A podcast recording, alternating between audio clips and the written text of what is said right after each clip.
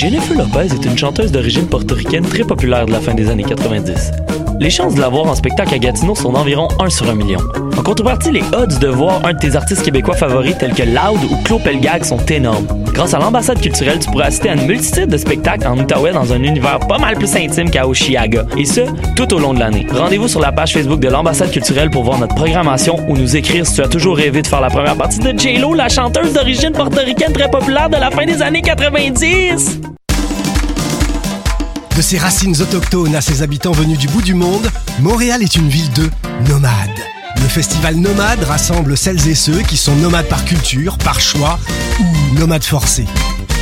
Musique, cinéma, gastronomie, pendant 3 mois, jusqu'en décembre, le festival Nomade fête ses 10 ans. Suivez la programmation sur le www.lacaima.ca /festival-nomade. Hey, vous saviez que Choc.ca, ce n'est pas que du podcast? C'est aussi 5 chaînes musicales, 24h/24, pour vous accompagner partout. Rock, indie pop, hip-hop, musique francophone et musique électronique en écoute gratuite et à volonté. Pour les découvrir, rendez-vous sur le site de Choc.ca sur l'onglet chaînes musicales. T'as raison, ma Brenda, c'est le résumé des nouvelles de la communication, du marketing, de la publicité et des médias en moins de 10 minutes. Chaque semaine, mets-toi à jour de l'actu, que tu sois professionnel du métier ou pas. T'as raison, ma Brenda, c'est le vendredi à 8h sur choc.ca. Le reste de la semaine en podcast et aussi sur Facebook. Les productions Nuit d'Afrique invitent tous les artistes de musique du monde au Canada à s'inscrire à la 13e édition des Syli d'Or de la musique du monde. Cette prestigieuse vitrine est une chance unique de vous faire découvrir du public et de remporter de nombreux prix. Vous avez jusqu'au 1er décembre 2018 pour soumettre votre candidature. Faites vite, les places sont limitées. Pour plus d'informations, rendez-vous au www.sylidor.com.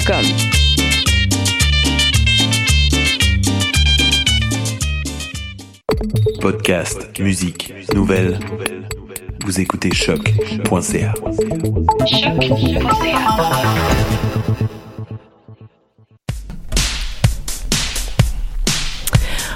Aujourd'hui, dans Danscussion & Co, Karine Ledoyen, Ariane Voineau et Émile Pinault sont au cœur de l'actu de la scène. Robert Saint-Amour poursuit sa réflexion sur les choix du spectateur. Jérémy Vitupier nous emmènera quelque part dans le monde. Jérôme Pruneau nous propose de nous empaqueter, mais sans plastique. Le consentement est à nouveau le sujet d'étude de Bettina Zabo.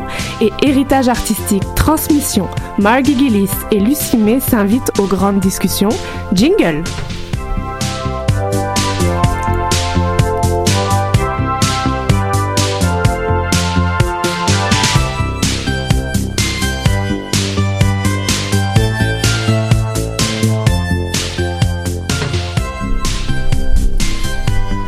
Bonjour à toutes et à tous et bienvenue à Danscussion & Co sur choc.ca. Tous les vendredis midi, Danscussion & Co décrypte pour vous l'actualité des arts de la scène. Danse, arts et spectacles, spectacles, société, culture, politique, musique, tout y passe. 7e émission de la saison aujourd'hui. Ici Clara et Maud, fidèles au poste. Bonjour. Aujourd'hui à la régie, Alexia a prêté, et je dis bien prêté, ne t'emballe pas, sa place à Jérôme Pruneau qui nous livrera sa chronique tout à l'heure aux côtés de Robert Saint-Amour. Bonjour l'équipe, c'est toujours un plaisir de vous retrouver pour ce rendez-vous hebdomadaire. Tout de suite, c'est l'actu de la scène, rencontre avec des artistes qui font l'actualité des scènes montréalaises. Aujourd'hui, avec nous. Alors, célébrer la danse de toutes les manières possibles semble être son credo. Elle nous arrive de Québec. En 2005, elle fonde sa compagnie Danse K par K et la semaine prochaine, elle présente au public montréalais sa toute dernière création, de la glorieuse fragilité, à l'Agora de la danse. Karine Ledoyen est l'invitée de Danscussion & Co aujourd'hui. Bonjour Karine. Bonjour. Merci d'être avec nous. Bretonne, il fallait le souligner, il faut le célébrer même, installée à Québec. Elle vit de la danse, la mange et la dévore et on l'aime sur les planches en interprète comme on l'aime en co-directrice artistique de l'Artère à Québec et co-réalisatrice de courts-métrages. Elle a la jeunesse dans le sang. Elle s'implique pour la vie et la survie de la danse à Québec et sera interprète dans la création de Karine la semaine prochaine. Rien de moins, Ariane Voineau est avec nous aujourd'hui. Allô. Bonjour Ariane, merci d'être avec nous. Et enfin, notre homme de la situation qui aujourd'hui porte ses lunettes. Première fois que je les vois. Il est formé acrobate de cirque, mais adore transgresser les codes et les conventions. Depuis hier soir, il présente sa toute nouvelle et première longue création normale, Desires, au Théâtre La Chapelle, en vous invitant à une expérience sensorielle et intime de l'acrobatie. Émile Pinault est l'invité de l'actu de la scène. Bonjour Émile. Bonjour. Merci d'être là. Pas trop raqué? Oui, un peu. Et c'est que le début. Aujourd'hui, ce midi, tu n'as juste besoin de parler, donc que de parler. Voilà, donc c'est bon, tu peux être avec nous aujourd'hui. Bienvenue à tous les trois. Plongeons immédiatement dans vos actualités. De la glorieuse fragilité, normale, desires ou cette expérience sensorielle et intime de l'acrobatie. Et j'aurais envie d'ajouter cette sublime citation que j'emprunte au maître Léonard Cohen. Il y a une fissure en toute chose, c'est ainsi qu'entre la lumière. Alors Karine, Ariane et Émile, la fragilité, la vulnérabilité, l'humanité comme moteur de création. Qui se lance? Peut-être Karine. On ouvre avec Karine. Absolument. Je pense que c'est quelque chose qui est là, en fait, qui était présent sans même peut-être que je puisse le nommer. Ça fait déjà plusieurs années. Je pense que je travaille autour de la faille, de l'échec, de comment la mettre en scène et comment l'organiser avec... une multitude de stratégies, en fait, scéniques. Et puis, si on parle du projet actuel, alors c'est avec un point de départ, en fait, qui était plutôt inspiré du théâtre documentaire dans lequel je travaillais dans un autre projet. Puis je me dis, mais comment je pourrais faire ça avec la danse? Et puis, bon, en réfléchissant autour du sujet, je me suis dit, bon, mais quel sujet je pourrais bien parler? Et la chose qui était la plus près de moi était évidemment la danse. Et je me suis mis à réfléchir que serait pour moi de quel côté du prisme de la danse j'aimerais m'attarder. Je me suis évidemment penchée sur le danseur, réfléchissant sur le danseur. De quelle façon il retrouve la fragilité? Bien sûr, j'avais le corps, les moments de blessure, tout ça. Mais je me suis dit aussi qu'il y avait peut-être un moment qui était celui où on la quitte, la danse, qui devait être particulier. À partir de cette idée-là, je me suis dit, c'est bon, parce que j'étais déjà dans un travail de deuil avec l'autre pièce précédente. Je me suis dit, il y a quelque chose, je pourrais fouiller dans ce coin-là.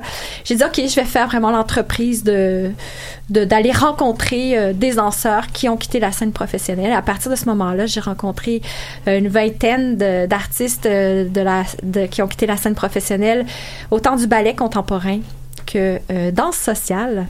Et à partir de ces témoignages-là, j'ai débuté la recherche, mais c'est en entendant ces discours-là, ces récits que finalement, ce qui m'a apparu et ce que j'avais envie d'aller chercher, c'était peut-être pas ce que je pensais qui était nécessairement le deuil, mais plutôt comment la danse est belle, puis pourquoi on la fait, pourquoi elle est si importante et pourquoi elle prend une place qui peut être difficile pour les gens qui en font pas, pourquoi on insiste avec les corps et avec tout ce que ça peut impliquer quand on décide d'en faire notre vie, notre métier.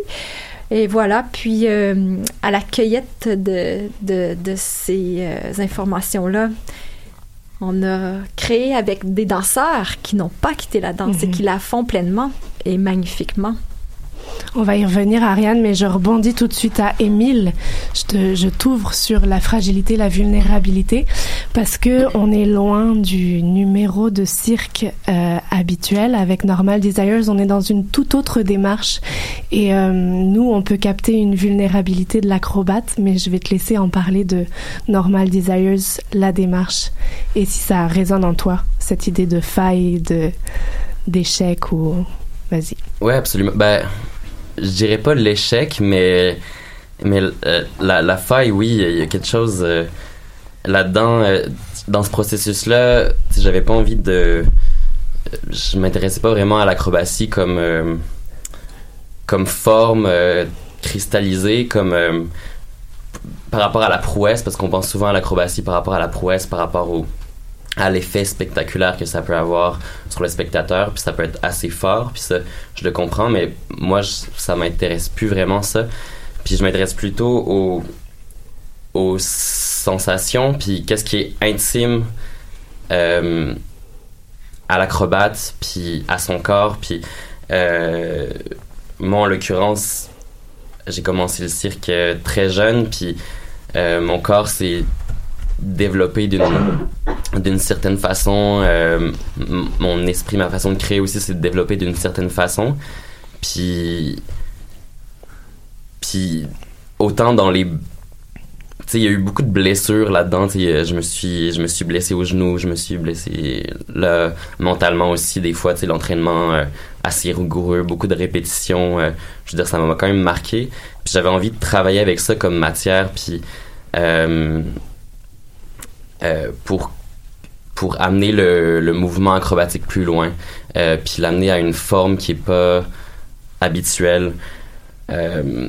Puis j'ai fait un peu dans mes recherches, j'ai commencé un peu à faire des liens entre le masochisme et l'acrobatie, plutôt le masochisme pas au niveau esthétique masochiste, mais plutôt au niveau conceptuel et philosophique.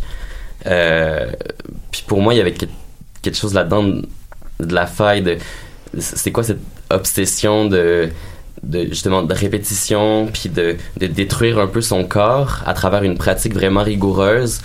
Finalement, c'est un peu pour défaire les normes du corps, défaire son ego, puis se dépasser, puis se devenir un peu plus fluide ou ouais, dépasser son enveloppe corporelle. J'allais dire libre, mais... Libre, ouais. Il y a une certaine... On dirait que t'arrives, pour l'avoir vu, il y a une certaine notion de liberté, on dirait, qui arrive aussi avec ça. Donc, finalement, la faille mène à la liberté Ou oui. C'est ce qu'on cherche? Ben, c'est un peu le but inatteignable. Puis c'est... Je crois que la pièce l'exprime bien, parce qu'on travaille beaucoup avec des cadres qu'on met des cadres puis on essaie de les dépasser. Parfois c'est le corps, parfois c'est le théâtre, le cadre de la scène, parfois c'est d'autres cadres plus conceptuels, puis ouais, c'est ça, finalement on montre la possibilité de le dépasser, mais aussi l'impossibilité d'être totalement libre, ou mais, du moins c'est tout le temps la recherche de cette liberté-là. On y reviendra parce que ton dispositif est hyper important dans toute ta démarche de ce solo que tu portes à trois, en fait, mais on va y revenir. Puis je rebondis tout de suite parce que c'est toujours les synchronicités du moment, ça fait toujours écho. Vous êtes des artistes qui n'ont rien à voir et pourtant qui travaillent quand même aujourd'hui sur un peu les mêmes concept. Et Karine, j'ai dérobé à la lecture de tous les communiqués que tu interroges aussi les fins qui ne sont que de nouveaux commencements. Et pour quand Émile va chercher une certaine liberté ou une transcendance, toi, qu'est-ce que tu vas chercher quand tu travailles sur ce deuil, et en fait, ça a amené à quoi d'aller récolter ces témoignages dans ta célébration de la danse? Ben, en fait, je pense que c'est un moment d'honnêteté quand on est dans cet espace de transition où on abandonne les choses qu'on connaît pour aller vers des nouvelles choses. Tu es obligé de te centrer sur toi, ce que tu as envie, ce que tu es. Tout ton rapport à ton identité aussi se questionne dans ces moments de transition-là. Et est-ce que, en même temps, c'est toujours la question, est-ce que c'est vraiment une fin? Parce que dans ce que j'ai recueilli, personne m'a dit qu'il n'était plus un danseur. Ils m'ont dit, on a quitté le contexte professionnel, on a quitté d'être sur une scène, mais personne m'a dit... Qui avait fait son dernier salut, sans tout dévoiler. Mais, mais je pense que c'est des moments d'honnêteté quand on est dans ces moments que moi j'ai nommé fragilité, mais ça peut être, ça pourrait se nommer d'autres. Force. Force, absolument. Je pense que juste dans le titre de La Glorieuse Fragilité, il y a ce paradoxe qui est là. Puis je trouve que de mettre de l'avant cet espace-là dans lequel on vit à tous les jours des petites fins, hein, que ce soit c'est pas obligé d'être grand, mais chaque journée apporte ses petits deuils, mais c'est commencement aussi. Donc, c'est de jouer avec ces notions-là, mais aussi à la fois, l'humain derrière tout ça m'intéresse toujours. Donc, et puis c'est sûr que là, c'est dans une démarche très documentée, donc j'ai une parole avec laquelle je n'avais jamais travaillé auparavant. Donc, cette parole-là est venue influencer le travail en studio même avec les danseurs. C'est une pièce pour 4 interprètes, donc 2 interprètes féminines, 2 interprètes masculins. Donc Ariane, justement, je me tourne vers toi. J'ai envie de savoir un peu au niveau du processus comment ça s'est passé et justement de travailler sur ces témoignages. Comment vous avez travaillé à partir de ça pour créer la matière? Oui, bien, effectivement, on est 4 interprètes, mais il y a aussi une 5e qui s'appelle Andréane Giger qui est à la...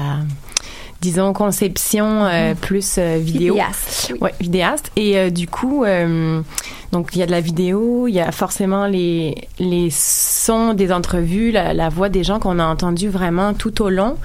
Des fois plus long, des fois plus court, après ça, retravailler, etc. Fait que c'est quand même un dialogue entre... bien sûr, et la lumière aussi qui vient de rentrer. Fait que c'est sûr que c'est un dialogue entre toutes ces... disons, discipline. Puis, dans le processus, je dirais que, tu sais, on est encore à trouver en ce moment tout comment tout s'imbrique, là, pour vrai, tu sais, je veux dire, ça s'en vient, mais ça a été quand même un travail de minutie dans le sens où mouvement versus vidéo versus ce qu'on entend, comment ça nous nourrit, puis comment on en dévoile, comment on en dévoile pas trop, puis comment ça nous a habité, nous. Et je dirais que effectivement, comment dans le processus, ça nous a... on est parti de la fragilité, mais en fait, il y a plein de différentes parties là, dans le show. Donc, comme on disait hier, il y avait un midi coulisses avec des gens qui venaient voir une répétition. Puis, il y a quelqu'un qui avait demandé si c'était improvisé, pas improvisé. Puis, Karine a dit qu'elle voulait laisser justement pour faire écho aussi à ce qu'Émile disait tantôt dans son improvisation. Ben, je sais plus si on était en onde ou pas, mais bref. Donc, au niveau de l'improvisation, il y en a aussi. Donc, versus ce qui est écrit, ce qui est improvisé, elle a envie de flouter un peu ses frontières. Fait que c'est un défi pour nous dans le sens où on est habitué à ce que ce soit plus écrit en général. Puis après ça, rentrer dans l'improvisation, on est dans une petite faille justement où on essaye de pas juger justement ce qui se passe, c'est ça qui se passe. Puis je pense que ce qui en ressort, c'est un lien très fort avec les artistes sur scène ensemble, quand on est ensemble, parce qu'on n'a pas le choix d'être hyper connectés tous. Et puis... pour revenir aussi aux entrevues puis au processus des gens qu'on entend, c'est sûr ça nous a nourri beaucoup puis ça nous a beaucoup questionné sur notre place, sur comment on quitterait, est-ce qu'on quitte, est-ce que finalement ça reste toujours en nous. En tout cas, c'est comme ça a été un très large spectre de recherche et de qui est encore en train de se faire. C'est intéressant parce que vous êtes Ariane et Émile, je parlais de jeunesse, de dynamisme. Karine, t'es allée chercher une équipe de jeunesse pour porter... Ah, il y a un petit tic de l'œil, pas tout à fait. Ils ont l'air jeunes. Ils ont l'air jeunes, c'est vrai. Ouais. J'ai quand même Elinor Fouetteur qui est, je sais plus son âge, mais c'est une maman de 2 enfants... un peu plus vieille que moi. Non, je pense qu'on ratisse quand même entre 25 et plus. Et là, plus, ouais. Ouais, avec différents parcours des créateurs aussi, Ouais. Mais ma question est beaucoup sur, en fait, peu importe la jeunesse, j'imagine qu'on porte tous de sacrées histoires dans nos corps et que elles vont s'exprimer et que vous êtes des canaux aussi de réflexion et d'information. vous pouvez soit compléter ou dire non, mais vous avez l'air de dire oui. Oui. Et Émile, en fait, j'avais cette réflexion quand on est dans la vingtaine et qu'on porte un solo comme ça et qu'on y va et que on réfléchit autant que comment ça s'est passé, comment on s'entoure, comment on brise les codes aussi. Voilà. Ouais, ma question. C'est... Pourquoi un solo, je sais pas, c'est arrivé un peu par hasard parce que cette recherche-là que j'ai fait pour Normal Desires, c'est une recherche que j'avais commencée depuis quelques années, puis j'avais fait des ateliers de création en duo des fois tout seul, juste pour développer du matériel. Puis à un moment, tous ces questionnements-là sur l'acrobatie, sur le cirque, tout ça sont devenus vraiment urgentes, puis j'avais besoin de plonger là-dedans puis d'explorer ça profondément puis de créer quelque chose avec ça, puis c'était tellement urgent que j'ai pas pu je pouvais pas attendre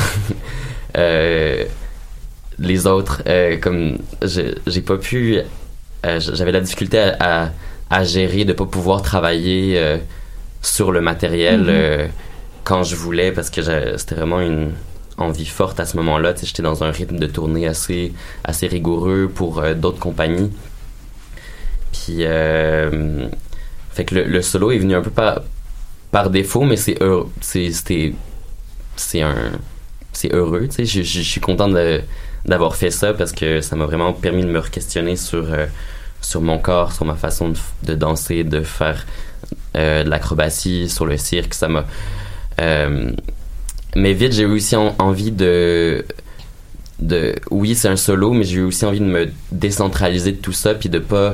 que ça devienne pas trop autobiographique. Fait que c'est pour ça que je me suis entouré de différents collaborateurs, mais qui étaient plus à l'extérieur de la scène, qui venaient un peu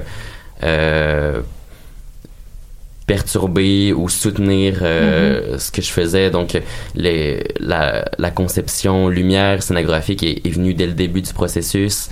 Julien Brun, les éclairages, ouais, et la scénographie. Exactement. Puis j'ai aussi participé beaucoup, tu sais, on était en studio ensemble, puis évidemment il faisait pas juste de la lumière, on discutait beaucoup, puis ça a été beaucoup ma personne avec qui je rentrais en dialogue. Il y a Sébastien Kahn à la dramaturgie qui était aussi là depuis le début, puis avec qui on a beaucoup discuté, puis on a, disons, établi les bases conceptuelles de la pièce, qu'après on a travaillé, les bases chorégraphiques aussi. Joël qui est arrivé un peu après, mais tous ces gens-là à la fois m'offrait une flexibilité parce que je pouvais continuer à travailler de mon côté, continuer à plonger dans ma recherche, mais aussi avec eux, je me sentais pas toute seule. Mm-hmm. Je crois que le faire toute seule, ça aurait été trop difficile. Ouais, juste des fois, je me retrouvais en studio toute seule, puis c'était horrible. Pendant une semaine, je savais pas quoi faire, puis... fait que tous ces collaborateurs-là m'ont vraiment... ça a vraiment été une collaboration, puis j'ai l'impression que ce show-là s'est créé à cette personne. Tu sais, je veux dire, oui, ça venait de certains de mes désirs, certaines de mes idées, mais tout ça s'est mélangé aux idées des autres, avec les gens avec qui je collaborais, puis aux propositions qu'ils ont fait, donc... voilà. Mm-hmm. J'allais dire aussi que d'autant plus que la musique est live, et donc tu parlais de, je sais plus encore si c'était hors onde aussi, on disait avec Ariane, mais tu disais que justement c'était assez inconfortable parce que tu avais l'improvisation, d'un soir à l'autre c'était toujours différent, donc tu laissais place à l'improvisation, et donc je voulais souligner la musique de Joël Lavoie qui est très très bonne. Voilà. C'est juste, je pense que Jérôme a une question de l'autre côté de la vitre. Jérôme! Il avait une question sur l'absolu du corps hier soir en sortant, et je pense qu'il peut l'ouvrir à tout le monde sur la question du corps. Mais, d'avoir vu le show d'Émile, j'ai vu un engagement total, puis c'est ça, je me demande, est-ce qu'il y a une recherche d'absolu corporel dans ce que vous faites? Tous les danseurs, je pense, peuvent répondre à cette question, ou les performeurs. Alors on va commencer par Émile. absolue. Je sais pas. Oui, comme quand je pense au mouvement ou quand je suis sur scène, j'essaie d'être totalement présent puis totalement connecté à mes sensations. C'est un spectacle sur les sensations aussi. Puis j'essaie d'être connecté avec ça puis d'être le plus juste avec ça puis travailler dans cette direction-là, tout le temps me reconnecter, retourner à l'intérieur de moi puis d'être le plus présent possible, peu importe ce que ça veut dire. Mais l'absolu, je sais pas vraiment c'est quoi. Faudrait définir qu'est-ce que c'est l'absolu corporel. Ouais, c'est ça, j'étais là. C'est comme, ben, ce serait, tu sais, pour moi, il n'y a pas vraiment d'essence. Tu sais, il n'y a pas comme quelque chose qui est essentiel à la danse ou à l'acrobatie. Pour moi, il y a 1000 choses qui sont essentielles. C'est pas, il n'y a pas comme un centre où tu fais comme, ah oui, ça c'est l'absolu de la danse. Je crois que c'est un peu plus évasif que ça, puis ça peut toucher plein de choses, puis il y a tellement différents types de présence puis de façon d'être dans son corps, tu sais, puis dès le moment que t'es dans ton corps, finalement, qui est en mouvement, ce corps-là, c'est l'absolu de la danse, là, je sais pas. Ben, c'est ça, j'allais dire que pour moi, j'ai l'impression c'est toujours un absolu, ben, dépendant de c'est quoi exactement la définition, là, mais c'est total, toujours, même que ce soit hyper minimaliste, même si c'est hyper lent, même si c'est ultra rapide, même si on est obligé on est là à 100%, fait que c'est sûr, c'est absolu, c'est sur le moment, c'est indéniable, c'est juste absolu, je pense. Puis je pense aussi, je fais comme référence à, justement, dans le show, à un moment donné, on a un duo avec Elinor qui est vraiment basé sur des poids contre poids. Puis si on... Là, c'est quelque chose qu'on est toujours en train de travailler. Et puis si... là, on est dans l'absolu de la recherche de l'instant, toujours. C'est que si on tire plus ou moins, il y en a une de nous deux qui peut échapper et tout ça. Puis ça, c'est un petit trésor que sur scène, là, en répétition, en tout cas, ça fonctionne. Puis des fois, on sent qu'on peut lâcher, qu'on peut revenir. Puis d'accepter la faille, en fait, là, la chute possible, le risque, c'est vraiment trippant. Et ce sera notre mot de la fin. Malheureusement, le temps file. Merci énormément à tous les trois d'avoir été avec nous. En tout cas, ce qui est absolument essentiel, c'est d'aller voir ces spectacles. Donc, je vais rapidement rappeler les dates. Normal Desires d'Émile Pinault, une présentation Densité du 22 novembre au 1er décembre au Théâtre La Chapelle. De La Glorieuse Fragilité de Karine Ledoyen, du 28 novembre au 1er décembre à l'Agora de la Danse. Donc, courez-y. Est-ce que j'ai fait une erreur? Non, c'est bon. Tout le monde me regarde avec un air. Courez-y. On fait une petite pause musicale et on se retrouve juste après avec les chroniques.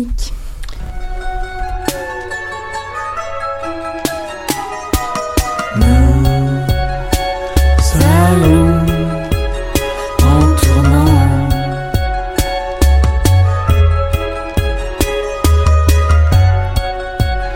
dans la crique au serpent.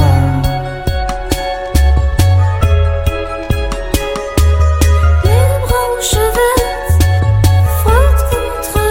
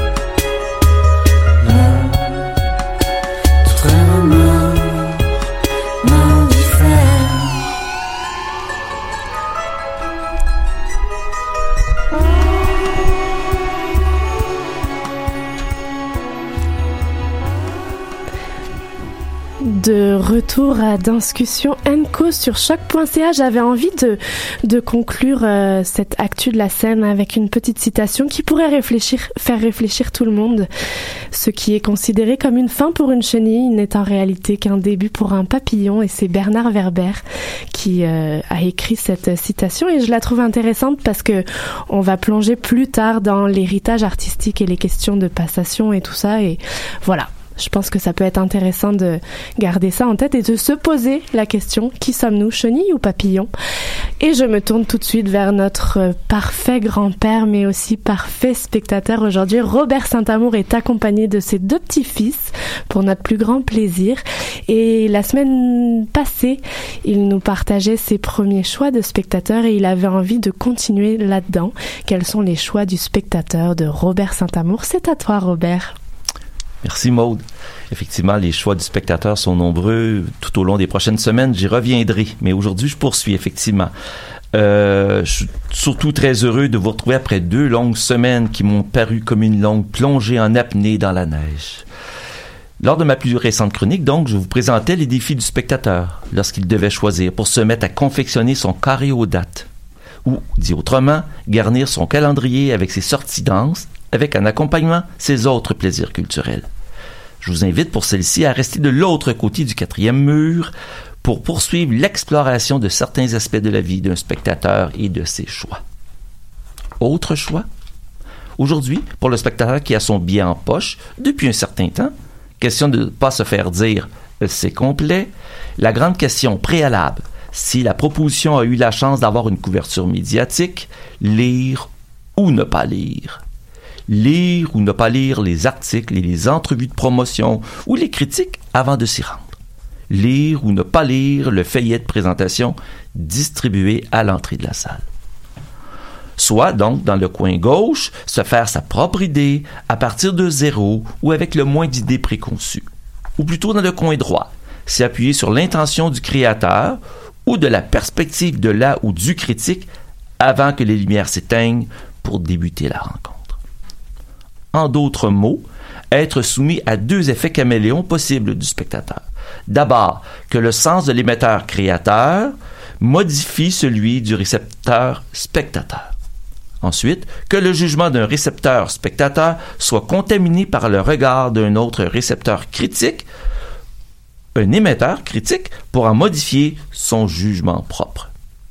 Peut-on tout aussi facilement apprécier une œuvre qui a fait l'objet d'une critique négative? Remonter la pente du préconçu ou l'inverse, rester froid ou neutre après avoir lu une critique positive, sinon dithyrambique. Je suis convaincu, tout scientifique que je suis, qu'il y a un immense champ de recherche, sûrement déjà exploré, sur la posture à prendre, comme dirait une amie du milieu. Chacun décide. Il n'y a pas nécessairement de raison à ce que j'ai pu constater autour de moi en parlant aux autres. Pour ma part, moi, oui, je lis. S'il m'arrive de regretter de l'avoir fait, en général, j'en apprécie les bienfaits avec une réception rehaussée et avertie. Parfois, l'exercice a tout de la lecture dans les feuilles de thé. Comme pour la plus récente œuvre que j'ai vue, The Nutcracker de Maria Kefirova, avec le texte de présentation qui incluait l'extrait suivant « Le son est utilisé en tant que matière sans intérieur ni extérieur ». Le corps est la surface entre l'intérieur et l'extérieur. Rien de très utile pour moi, mais à l'image de l'œuvre néanmoins, abstraite et captivante, que j'ai bien appréciée par ailleurs avec sa touche toute cérébrale. La réception de la proposition dépend aussi d'une autre problématique très humaine et intrinsèque au spectateur, pas toujours négligeable, qui est sa prédisposition au moment bien précis où il prend place sur son siège. Phénomène étudié par Mathilde Ballereau-Garcia, qui a écrit dans son mémoire de maîtrise portant sur la perspective du spectateur, publié en 2016, disponible sur Internet. Lorsqu'un spectateur assiste à une chorégraphie, il garde en lui les impressions de sa journée, en plus de l'influence de ses expériences passées et de ses attentes vis-à-vis du spectacle de danse. Selon son état du jour, il n'aura pas la même réception à la pièce chorégraphique. En effet, si ma journée était dure ou que je sois dans une période plus ou moins sombre, ma réception de l'œuvre est altérée pour le meilleur ou pour le pire. Impossible de prévoir ma condition mentale lorsque je me procure un billet des semaines, sinon des mois à l'avance. Ainsi donc, le spectateur est un être humain poreux, soumis à des différentes influences, externes ou internes, qui rendent son expérience variable et sur lesquelles, malheureusement, les créateurs ont peu ou pas de prise. Soyez-en informés, chers amis créateurs, mais je m'arrête là. Bonne prochaine semaine de danse. Magnifique, Robert Saint-Amour. Et vous, lirez-vous ou ne lirez-vous pas avant d'aller voir un spectacle? Petite pause musicale, oblige, et ensuite on se retrouve pour vous amorcer Jérémy Vitupier.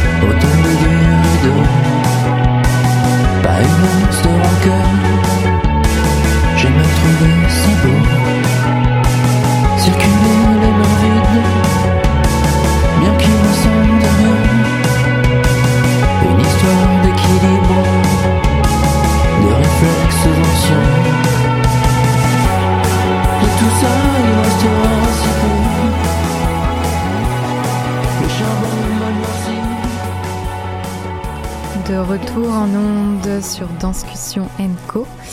Jérémy Vitupier est artiste de cirque, clown et comédien en tournée à travers le monde. Pour nous, chaque vendredi, il jongle avec les mots. Tout de suite, c'est le balado de Jérémy Vitupier. On écoute « Rappelle-toi l'inconnu ». Dis-moi, tu t'en souviens ? Je marche comme j'écris, en découvrant le paysage qui se dessine pas à pas devant moi. Souvent, je ne sais pas où je vais. Je me laisse porter au fil des mots, juste avec une vague idée de destination. Je suis mes intuitions en réglant le nord de ma boussole sur la bienveillance. Et je vois les portes de l'inexploré s'ouvrir. Il y a quelques jours, j'ai entendu parler du concept de la tourist line. C'est une ligne imaginaire du regard. En gros, quand on est dans une ville, quand on y vit au quotidien, notre regard se promène entre nos lacets de chaussures. Il remonte en passant irrémédiablement et parfois de façon trop prolongée dans notre main illuminée d'écran, puis vient s'arrêter à peu près autour de l'horizon, pas plus haut. Et c'est ici, précisément, que se situe la dite ligne des touristes. Parce que si vous observez les gens dans la rue, il y a beaucoup de chances que les personnes regardant au-delà de cette ligne soient vers le haut, soit des touristes. Les autres ont cette sorte de malédiction, ce poids de tous les jours qui les fait marcher la tête courbe. J'ai déjà parlé dans un précédent balado de regarder vers le haut. J'insiste encore aujourd'hui, histoire de se détendre la nuque, ou de se détendre tout court. Regardons en haut, et sur tous les côtés. Partout, il y a des choses à découvrir. Ma mère m'a appris à regarder vers le haut pour scruter jusqu'aux derniers étages des vieux bâtiments et imaginer leur histoire. Mon père m'a appris à regarder vers le bas, pour trouver où atterrir, pour chercher Charlie, pour raconter des histoires. Quelque part dans le monde, je marche en lisant tous les contours pour te raconter une histoire, celle qui se déroule en ce moment dans tes oreilles, jusqu'à ce que tu te la réappropries et que tu marches toi aussi vers l'inconnu. T'en rappelles-tu d'ailleurs de cet inconnu qui te devance à chaque jour, que tu ne pourras jamais saisir car il va toujours plus loin quand tu l'attrapes. Chaque jour tu apprends lorsqu'il t'échappe. Plus il t'assoiffe, plus tu te jettes éperdument vers lui. C'est bien et beau de vouloir connaître l'inconnu, mais c'est impossible, car la seule chose qu'on connaît avec certitude, c'est le présent. Encore faut-il bien le voir, le sentir et le vivre. Déjà, ma voix s'affaiblit et se dirige vers le silence. Dans quelques secondes, j'aurai disparu de ton connu. Mais peut-être m'entendras-tu un peu plus loin sur ta route. Ciao. On l'aime, ce Jérémy Vitupier à Danscussion & Co sur Choc.ca et on rebondit. Alors, impactez-vous mais sans plastique, crie à tue-tête Jérôme Pruneau depuis plusieurs jours. Il fallait le voir, réfléchir à sa chronique, réagir à des faits de société, des enjeux, des réalités politiques, sociales et financières dans le milieu des arts de la culture. Il était chaud bouillant, ce Jérôme Pruneau.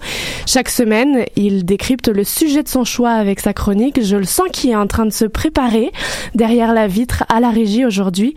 Sa chronique s'intitule toujours En eau vive et aujourd'hui, impactez-vous mais sans plastique. C'est à toi Jérôme Pruneau. Merci Maud, très chères auditrices, auditeurs de Danscussion, bien le bonjour. Avant que les rivières ne gèlent, quoiqu'elles sont déjà un peu gelées, laissez-moi vous transporter au gré des courants pour descendre de la source au fleuve, puis du fleuve à l'océan, afin de profiter des eaux cristallines et bleues de ce fluide sacré dans lequel nous naissons et qui nous garde en vie le temps de notre passage sur Terre. L'eau, c'est la vie. À croire pourtant, au vu de l'état du monde et de la planète, qu'on refuse de voir cette évidence. Sans eau, pas de vie animale ni végétale, et donc sans vie animale ni végétale, pas de vie humaine.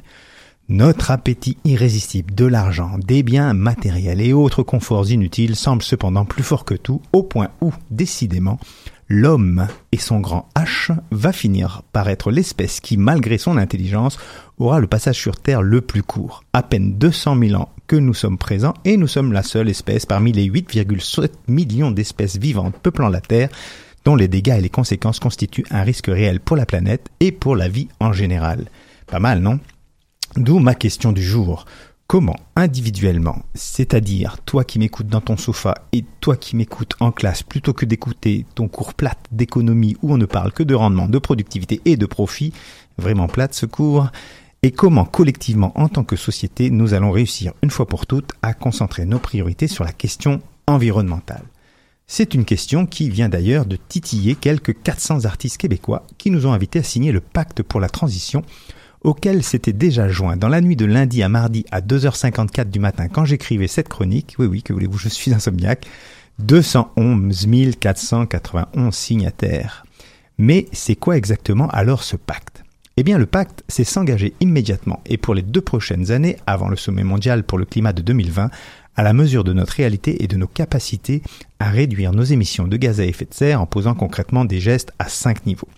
Premier niveau, c'est le niveau du pétrole. Réduisons notre consommation de pétrole partout où c'est possible en diminuant l'utilisation de notre voiture, si vous en avez une, en priorisant le transport collectif, le transport actif, vélo et marche, ça vous fera du bien, le covoiturage, l'autopartage, le transport électrique ou encore en favorisant le télétravail, pourquoi pas. Deuxième niveau, réduisons nos consommations. Production de déchets, gaspillage sous toutes ses formes, notamment énergétiques, ou en réduisant notre consommation de plastique en choisissant entre autres les produits les moins emballés. Au niveau de l'alimentation, réduisons notre consommation de viande d'élevage en choisissant les aliments produits localement et biologiquement, tout en comprenant les réalités régionales et la perte de sécurité alimentaire des communautés autochtones liée à la perte de biodiversité. En posant des gestes pour compenser vos émissions, plantez des arbres, préservez les forêts et les aires protégées et réduisez votre empreinte écologique, c'est le 4e niveau. Et enfin, en partageant vos solutions avec vos proches à la maison et au travail pour les inciter à s'engager dans ce pacte, et en utilisant votre pouvoir citoyen pour faire accélérer la transition énergétique et écologique auprès de nos gouvernements. Allez, au boulot tout le monde. Alors, vous aurez peut-être remarqué un truc, c'est que comme bien souvent, pour remettre à l'endroit la bonne marche du monde, les artistes, dont on considère pourtant encore souvent qu'ils n'ont guère d'utilité sociale, montent au front pour sensibiliser les puissants de ce monde à cette question désormais inévitable. Autrement dit, l'urgence n'est plus à démontrer, tout comme elle n'est plus devant nos portes, non.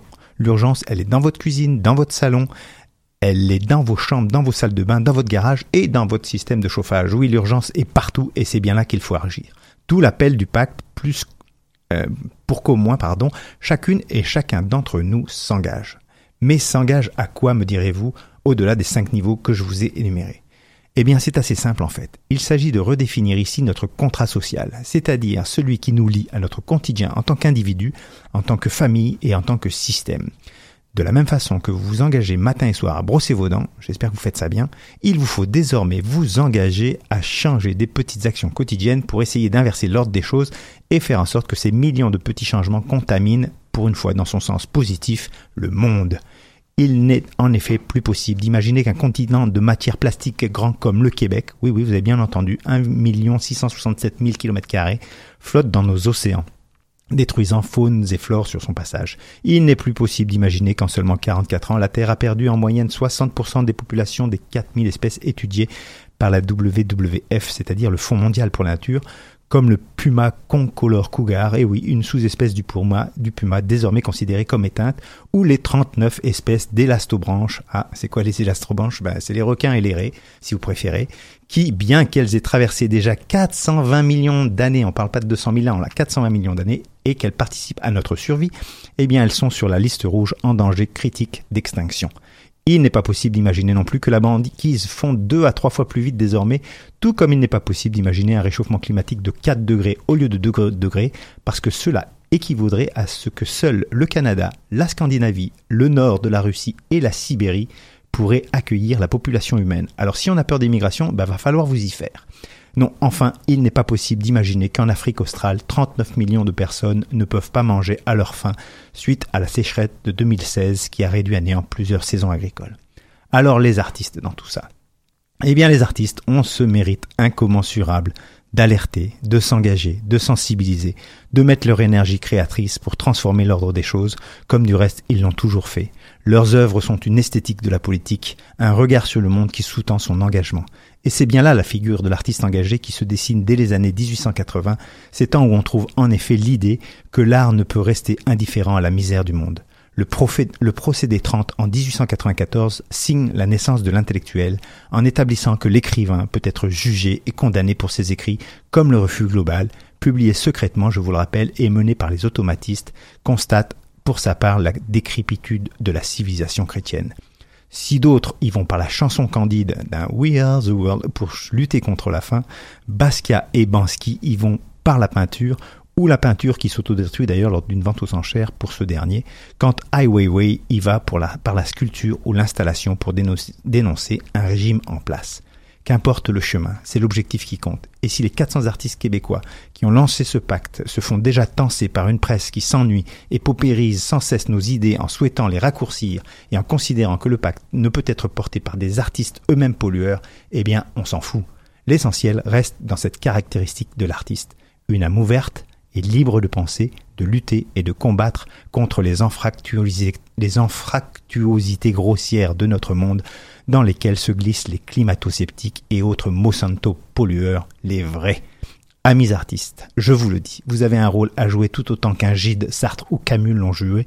Vous avez une responsabilité à rester les sentinelles lumineuses du phare mondial pour que cette planète continue à tourner rond.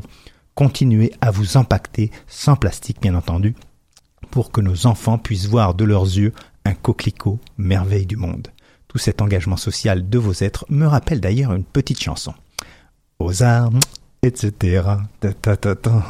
Allez à Jacques Taest, à tout bientôt. Vous l'avez dit qu'il était chaud bouillant, ce Jérôme Pruneau. Serais-tu en mesure de nous lancer une petite toune pour qu'on réfléchisse à tout ce que tu viens de dire ? Attention, ça panique. Mais bien sûr, Maud, c'est parti. Et c'est parti.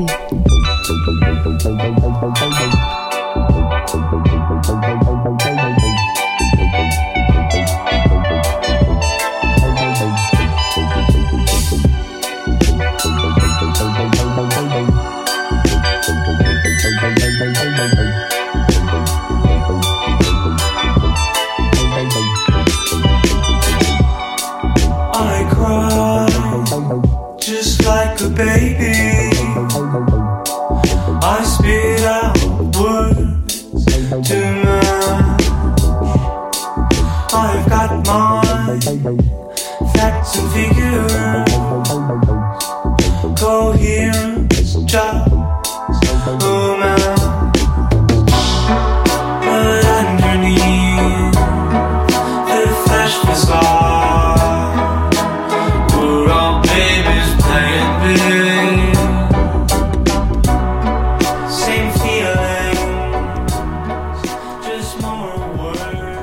De retour à Danscussion & Co, toutes les 2 semaines, on se questionne sur la complexité des réalités montréalaises et nous vous proposons une chronique anglophone.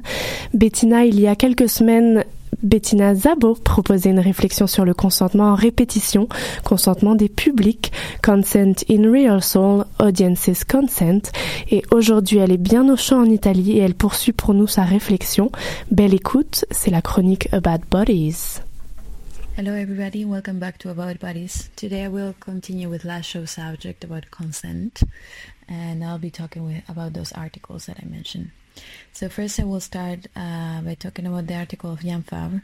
He's an extremely renowned Belgian choreographer and a multidisciplinary artist that has a career of over 30 years, exhibiting works at the museum like Louvre and the Hermitage. His company's name is Travelling, and his work is known for challenging boundaries. He recently remounted the piece Mount Olympus, which lasts for 24 hours, where dancers enact characters of Greek tragedy and engage in simulated orgies, fights, naps, singing, and dance. On September 12, eight ex-dancers of the company wrote a letter to the Belgian magazine Recto Verso, which then was endorsed by another 12 current and former dancers, where they denounced the psychological and sexual abuse from Mr. Fabre. Amongst the mentioned actions were asking for sex in exchange for solos, and if the dancers refused, they were systematically humiliated on rehearsal afterwards. The now well-known choreographer Erna Ormansdottir, currently director of the Iceland Dance Company, is a former dancer of Troubling, and she declared that Mr. Fabre pressured her to let him photograph her eyes while she was masturbating. And here I'm quoting the text. "I didn't dare to say no," she said. "You knew if you said no to something like this, it would affect your role in this company. He was good at psychological games," she added. "He has this way of talking to you. You don't have to do this. There are many others that are waiting." And this specific phrase really triggers me. It's an excellent example of the precarity that exists in the dance world, and it enables these situations of abuse. The risk of losing a job, the lack of economical stability, low incomes, and ever-so-present high competition makes dancers highly vulnerable and propitious to abusive situations. It is important to consider this because today that more and more dancers are considered collaborators, somehow people think that it implies they have agents in what they propose, but it's not always the case. Rehearsal time is expensive for any creator, and peer pressure is another factor that can make a dancer feel trapped into a situation they're not comfortable with. In the article, the company declared nobody's forced to do anything that is experienced as being unacceptable. But let's face it, who wants to be the annoying prude that will be complaining? Which is bringing me to the second article. In the Rolling Stones magazine, they talk about the show The Deuce,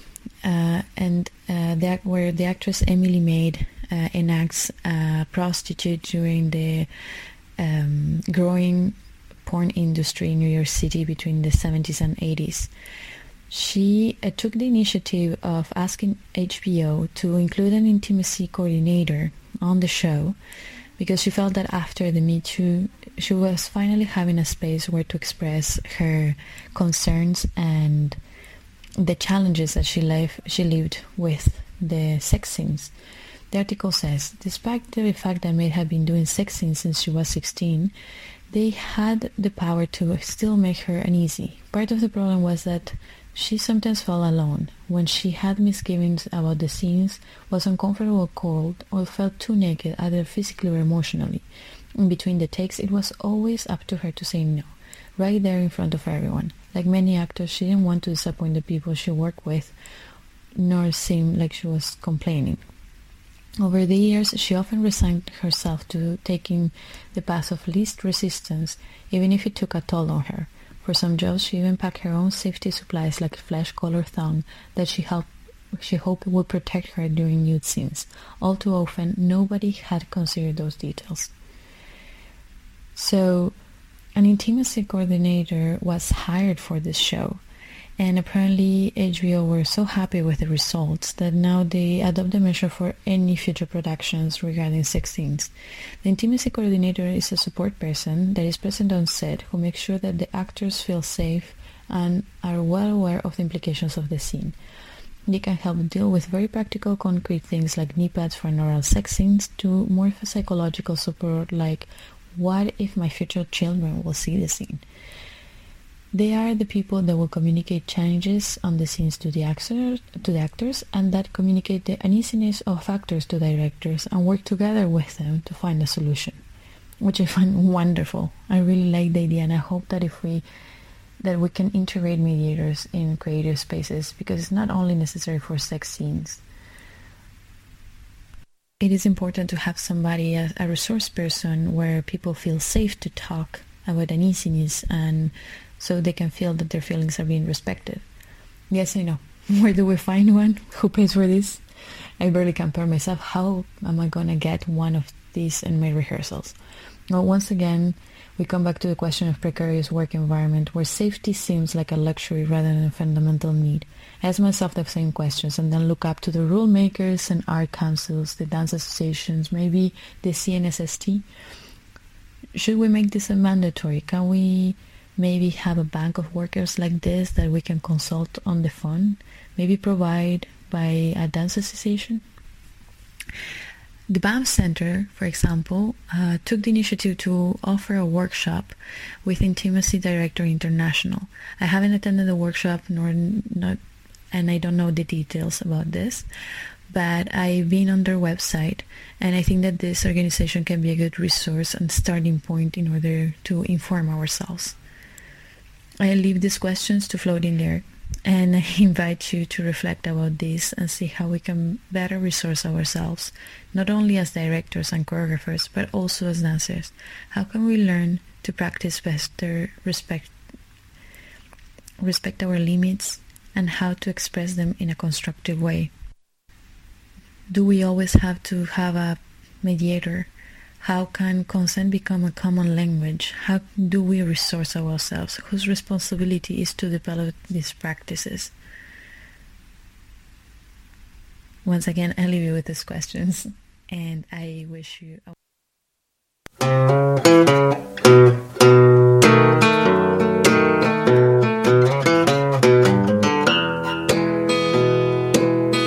Tu restes dans ton coin loup.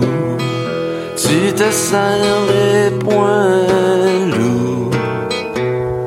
Tu manges ta gomme comme on l'a jamais vu.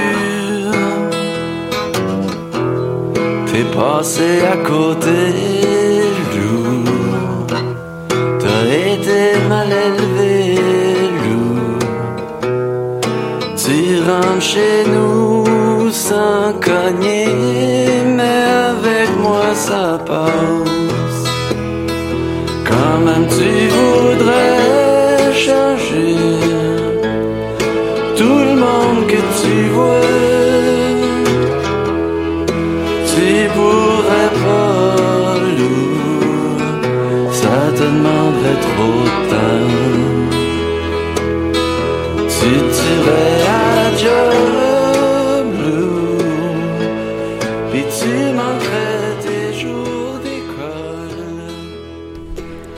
vous écoutez toujours Danscussion & Co sur Choc.ca, de retour en studio avec Maude et toujours Jérôme à la régie. C'est l'heure des grandes discussions, une rencontre avec des acteurs culturels autour d'une thématique proposée, transmission et héritage artistique. C'est le thème du jour. Et pour en parler, nous sommes très heureuses et honorées de recevoir la chorégraphe et danseuse contemporaine Margie Gillis et l'artiste en danse Lucy May. Bonjour à toutes les deux et merci d'être avec nous. Alors, Margie Gillis, on ne te présente plus, mais je vais quand même le faire pour le plaisir. Grande figure sur la scène internationale de la danse contemporaine, danseuse, chorégraphe, enseignante, conférencière et mentor, tu crées des œuvres originales depuis maintenant 40 ans, célèbre pour tes solos. Tu as également créé des duos, des œuvres de groupe, tant pour la scène que pour le cinéma et la télévision. Plus d'une centaine de créations constituent maintenant le répertoire de la Fondation Margie Gillis. La transmission de ta méthode unique, Dancing from the Inside Out, est un volet important de ton parcours. Plusieurs chorégraphes, interprètes, professionnels et étudiants en danse ont bénéficié et bénéficient encore de ton enseignement. Lucy May, tu es artiste en danse, enseignante et écrivaine.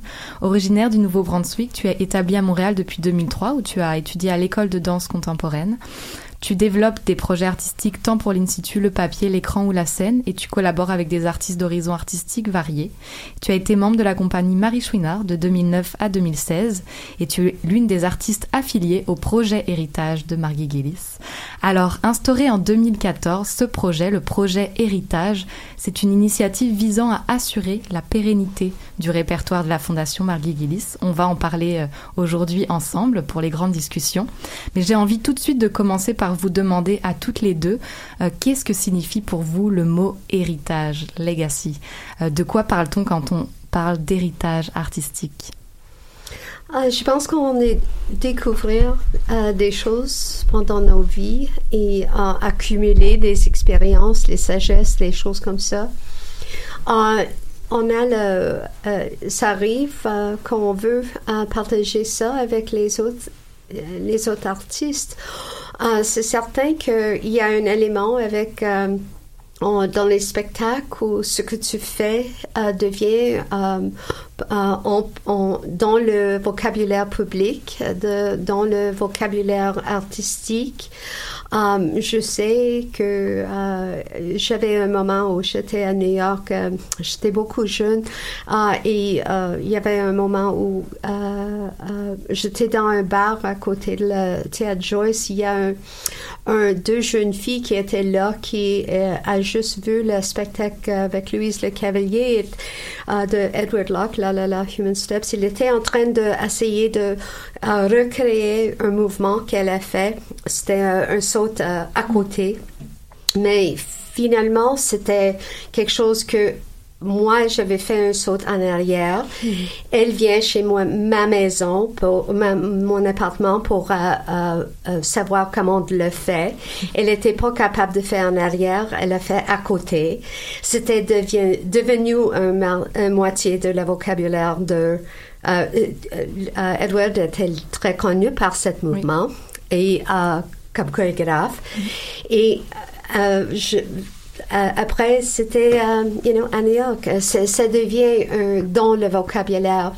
Mais d'avoir la chance de décider de créer ou faire cette transmission à d'autres artistes que tu admires et dans lesquels vous avez la confiance dans leur travail. Et aussi pour moi, avec mon chose héritage, c'est pas comme je veux qu'il fait les solos, la chorégraphie comme moi je voulais. C'est pour moi d'offrir, et c'est entre nous. Il faut qu'eux, y a leur marque sur la chorégraphie. C'est eux qui faut changer la chorégraphie, que ça peut être important pour cette époque, pour cet moment. Mm-hmm. Pendant mon carrière, j'avais des solos que j'ai fait pour 30 ans, 35 ans, quelque chose comme ça. Mais c'est important de réfléchir sur le moment. C'est quoi ce personnage ou cette dans la culture qui arrive à un moment et un autre. Et alors, comme ça, c'est pas vertical, on a essayé d'avoir un lien qui est plus horizontal, plus organique, plus naturel, qui a beaucoup de respect, et c'est un échange des artistes.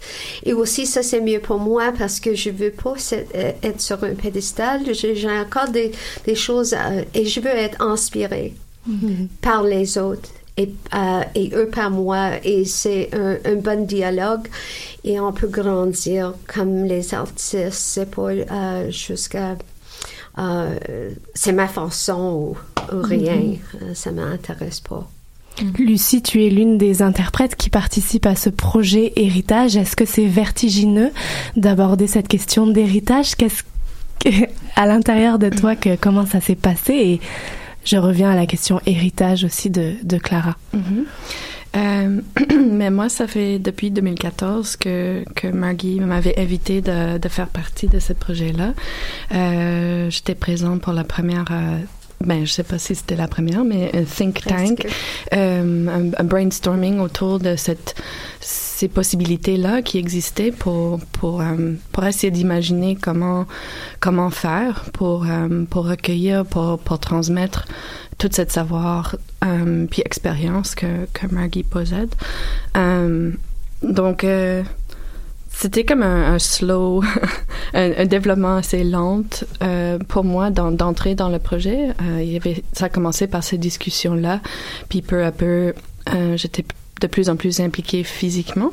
Et je pense que c'est ça qui, pour revenir au mot héritage, surtout quand on parle d'héritage en danse en particulier, c'est que néanmoins qu'on a plein de vidéos, puis dans la domaine en ce moment, on utilise beaucoup la technologie, puis on a toujours ces traces-là dans le numérique, puis on peut toujours comme apprendre de cette façon-là. Je pense que c'est vraiment, à la base, la danse, c'est toujours une tradition communautaire, et physique et à l'oral, et on a besoin de prendre ce temps-là où nous sommes physiquement présents dans la même place en même temps pour vraiment pas juste apprendre les mouvements, mais vraiment pour connaître toute cette philosophie-là, cette perspective-là sur la vie, sur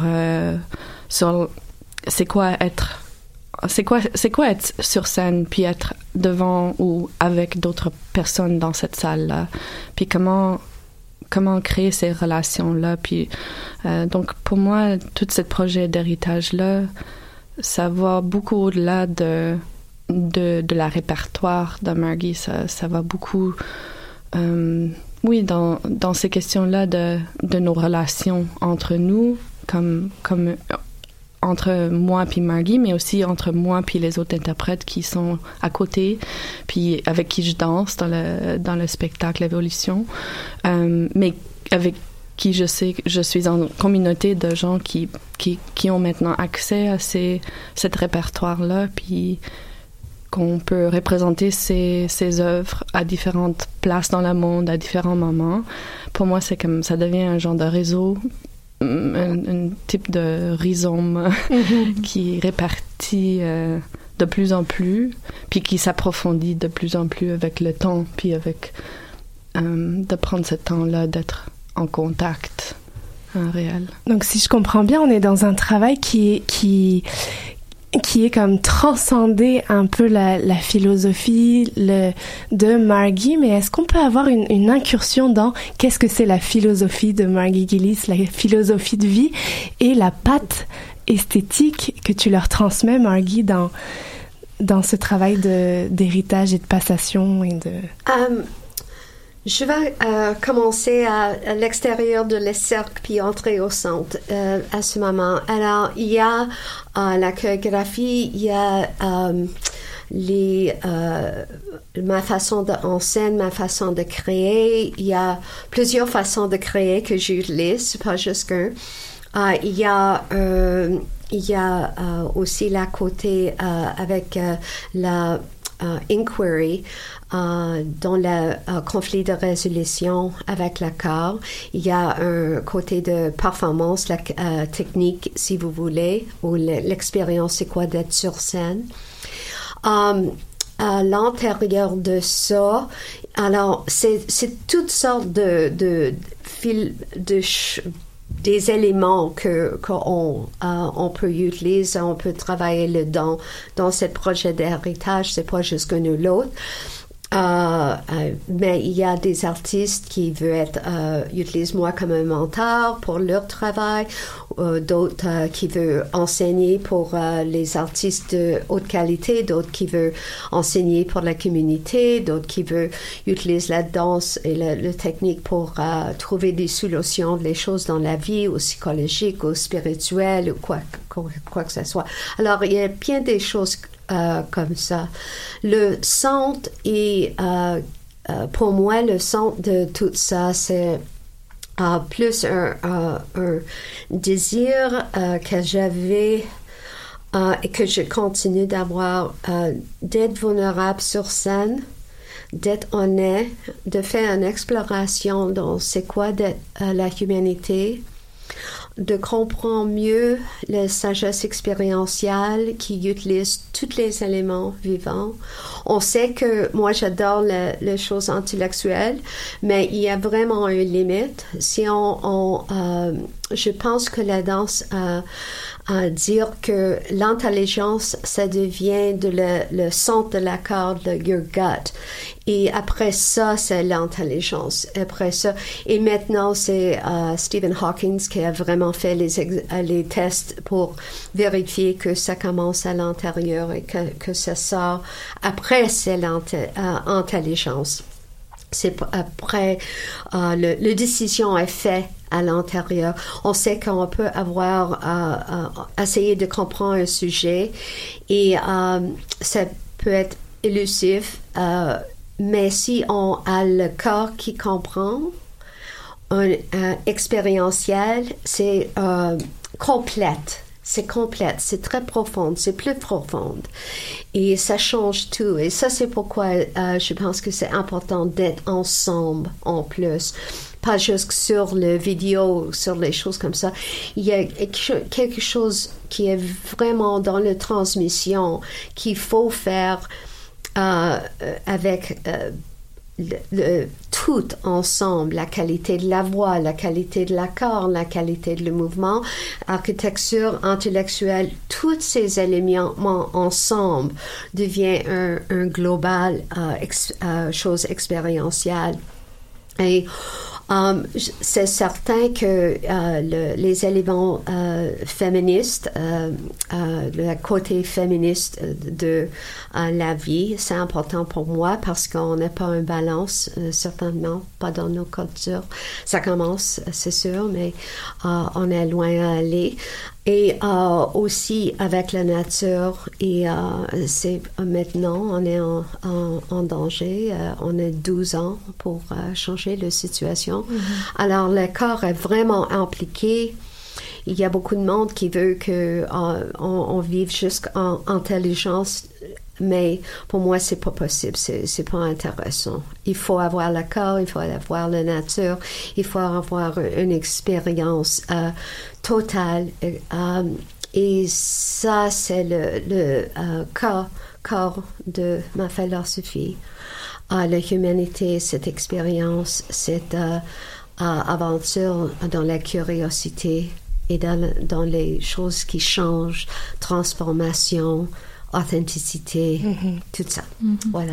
À travers l'apprentissage d'une œuvre dans ce projet, les artistes sont encouragés à intégrer leur vision et leur propre identité dans le processus afin de favoriser la pertinence dans leur propre cheminement. Alors Lucy, justement, dans ton cheminement, ce projet-là, comment il te nourrit et qu'est-ce que tu insuffles dans ce projet et que tu prends de ce projet dans ton cheminement? Oui, c'est vraiment une opportunité très particulière d'avoir quelqu'un qui t'offre vraiment quelque chose à habiter. J'ai eu le flash dans une discussion dernièrement à une des maisons de la culture que la façon que Margie nous offre ces pièces-là, c'est comme si on entrait dans une maison qu'elle a habitée, mais là, on apporte un peu tous nos meubles à nous, puis notre linge, puis la vaisselle, puis tout. Puis, tu sais, comme l'architecture demeure la même, puis on peut ressentir à plein de... On pourrait peut-être remodeler à sa façon, mais si à un moment donné, ça nous fait plus, on trouve notre façon pour trouver comment être contente là-dedans aussi, puis de vraiment refléter notre propre personnalité, puis nos propres goûts, puis donc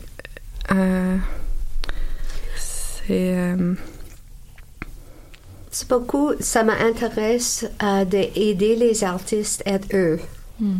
Pas d'être moi. Mm-hmm. Je veux pas qu'ils soient comme moi. Je veux qu'ils soient comme eux. Et c'est une relation adulte, même si c'est avec les jeunes artistes. Mais on est... Et aussi, ce que ça nourrit, c'est... Avec le groupe qui fait des spectacles et performances encore, nos pick-up company, il y a une grande capacité ensemble de support entre un et l'autre. On crée un environnement et comme ça, et aussi un environnement où si vous avez quelque chose que tu aimes mieux ou tu veux changer quelque chose, comme le dernier spectacle, j'avais une autre chose qu'il faut faire. J'ai arrivé un peu tard à la théâtre, puis tout le monde dit « On veut changer les saluts. » Yeah, on va faire, on propose. Puis c'était beaucoup mieux que ma idée. Et on a changé ça. Et on est les artistes comme Susie Paulson peut aider Lucy peut aider Geneviève peut aider. C'est pas nécessaire que c'est tout autour de moi. Ils sont les responsables. Et comme ça, il devient un groupe très facilement. Et les décisions qu'il fait sur scène sont respectées, même que les décisions en arrière de la scène. Il faut avoir un instinct de... inspiration, instinct, désir, besoin, tout ça. Et il peut apporter ça. Et finalement, c'est pas de devient moi, c'est de devient eux. Moi, j'ai passé à travers quand même je suis en train d'apprendre aussi à accueillir cette façon-là parce que...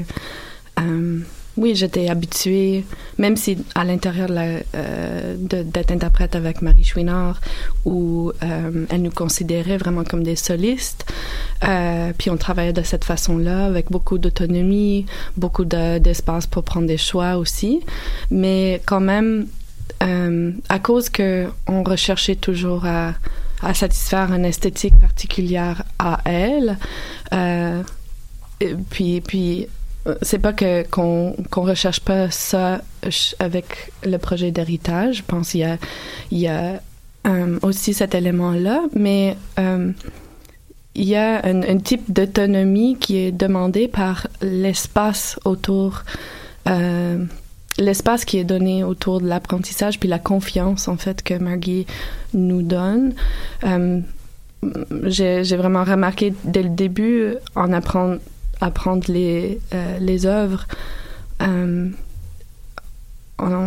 parfois on les danse, on danse les danses même avant de connaître la gestuelle, puis souvent on les danse qu'une fois par jour, donc les pièces qu'on danse à date sont assez courtes d'habitude, pas toutes, mais celles que je danse sont 3-4 minutes, donc de danser cette solo-là et d'avoir une fois pour le faire, par jour, tu l'abordes d'une façon différente que si tu sais que il y aura des corrections, puis là, je vais les retravailler, puis on va refaire, puis je vais essayer de toujours satisfaire quelque chose qui est comme un peu une quête infinie. Mais là, il y a une quête infinie, mais ça vient même plus... Je dois creuser à l'intérieur de moi pour chercher, OK, ben c'est quoi mes réflexions sur ces choses-là, si Margie me donne un petit peu de feedback, mais le plus de feedback, ça doit venir de moi. Je dois l'apporter aussi, je dois I have to own it. Like, et puis c'est vraiment cette... je pense que c'est autant ça, cette façon-là de faire, comme soliste, comme interprète, comme individu autonome que Margie essaie de nous transmettre que l'œuvre même.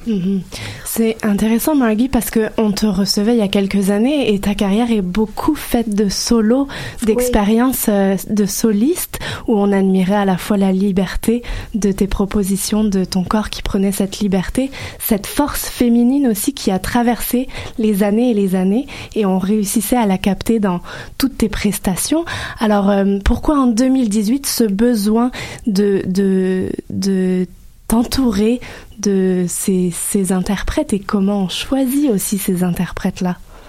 C'est commencé...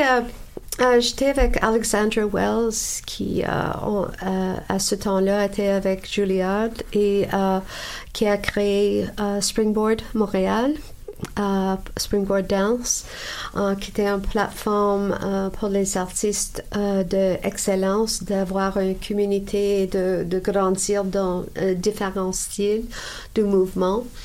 Et elle est un magnifique mentor. Elle adore le monde de la danse. Puis elle est une bonne amie de moi et on était en train de jaser. Elle dit, c'est que il y a beaucoup des artistes qui veulent danser avec toi et pourquoi tu n'as pas choisi de faire ça? Et je disais, ben, j'ai pas l'argent pour ça et je peux respecter les gens. J'ai pas l'argent, j'ai pas la situation que je peux avoir une compagnie. Mon fundraising, c'est très faible, extrêmement faible, parce que j'étais sur scène, en création, où j'étais, toute la compagnie était. Mais elle dit, il y a beaucoup de monde qui veut danser avec toi et si tu peux arranger une situation, que tu peux transmettre les choses. On a parlé d'un danseur particulièrement que je veux travailler avec et elle a dit que cette danseur veut travailler avec moi.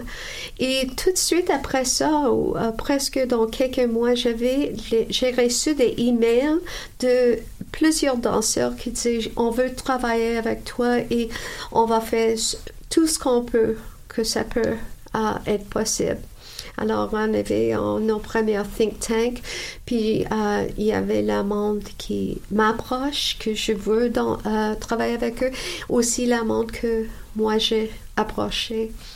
On a plusieurs personnes que je travaille avec eux quand ils étaient les élèves ici à Montréal, à New York ou d'ailleurs dans le monde, qui... constamment à laisser une place dans leur cœur pour le travail que je fais, moi pour eux, et on fait ça aussi, juste les artistes qui m'ont inspiré. Et c'est pas nécessaire que tu entres complètement dedans. Tu peux choisir. Tu peux aussi dire non, ça suffit, c'est assez pour moi, j'ai ce que j'ai besoin et quitter. Et moi aussi, je peux dire ça suffit, c'est parce que on est les adultes, on est là pour trouver la meilleure façon et comme beaucoup des choses dans la vie, c'est un peu c'est pas exactement régulé quand c'est à chaque personne de décider et d'être responsable où il veut être et de quoi il cherche et comment on peut trouver ces choses-là, comment la larme peut être manifestée dans cette réalité. Chez toi, Margie, on a l'impression que héritage est synonyme de vie et de philosophie et d'élan créatif. Est-ce que je me trompe? Que tu passes tout cet élan et Lucy, peut-être que tu pourrais compléter ou... Mais aussi, il me donne aussi. Quand donc je vois Lucy fait complexe simplicité, je pleurais. Il y a des choses qui sont... C'est vivant, c'est... elle a fait ça jusqu'à... elle était en train de faire cette solo à Regina avec Robin Poitras qui a produisé le spectacle. Robin me connaît depuis longtemps et elle me téléphonait tout de suite après. Elle disait « Ah, oh, j'ai pleuré. » C'était absolument extraordinaire. Elle était exactement elle-même, exactement. Et toi, tu étais là, mais pas là. Et c'était... c'est quelque chose qui dépasse, qui grandit encore. Et quand on peut avoir les expériences, parce que moi, ça ne fait rien si je suis sur scène ou pas sur scène.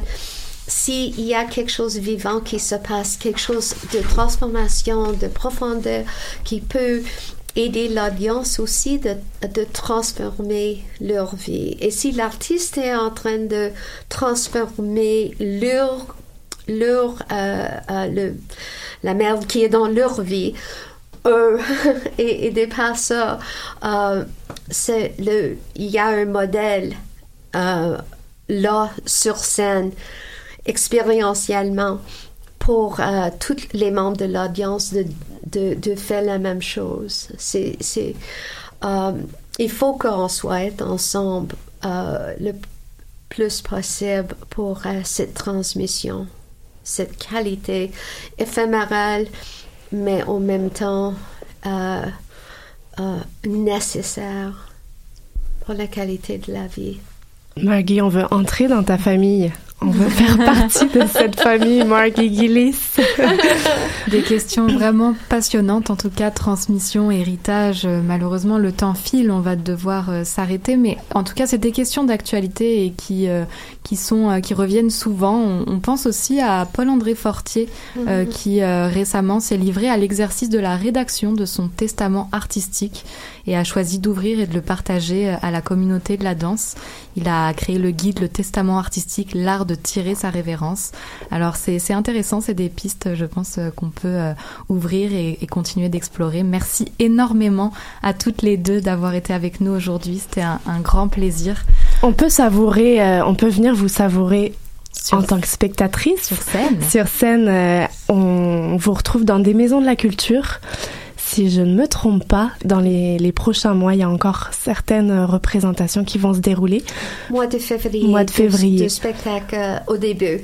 Le Saint-Valentin, on est sur scène. C'est ça. Donc, Fondation Margie Gillis, toutes les nouvelles sont sur ce site qui est parfaitement fait. Lucy aussi, on vient t'admirer en tant que chorégraphe, créatrice, artiste. Dans les prochains mois, on espère. Merci à toutes les deux d'être venues.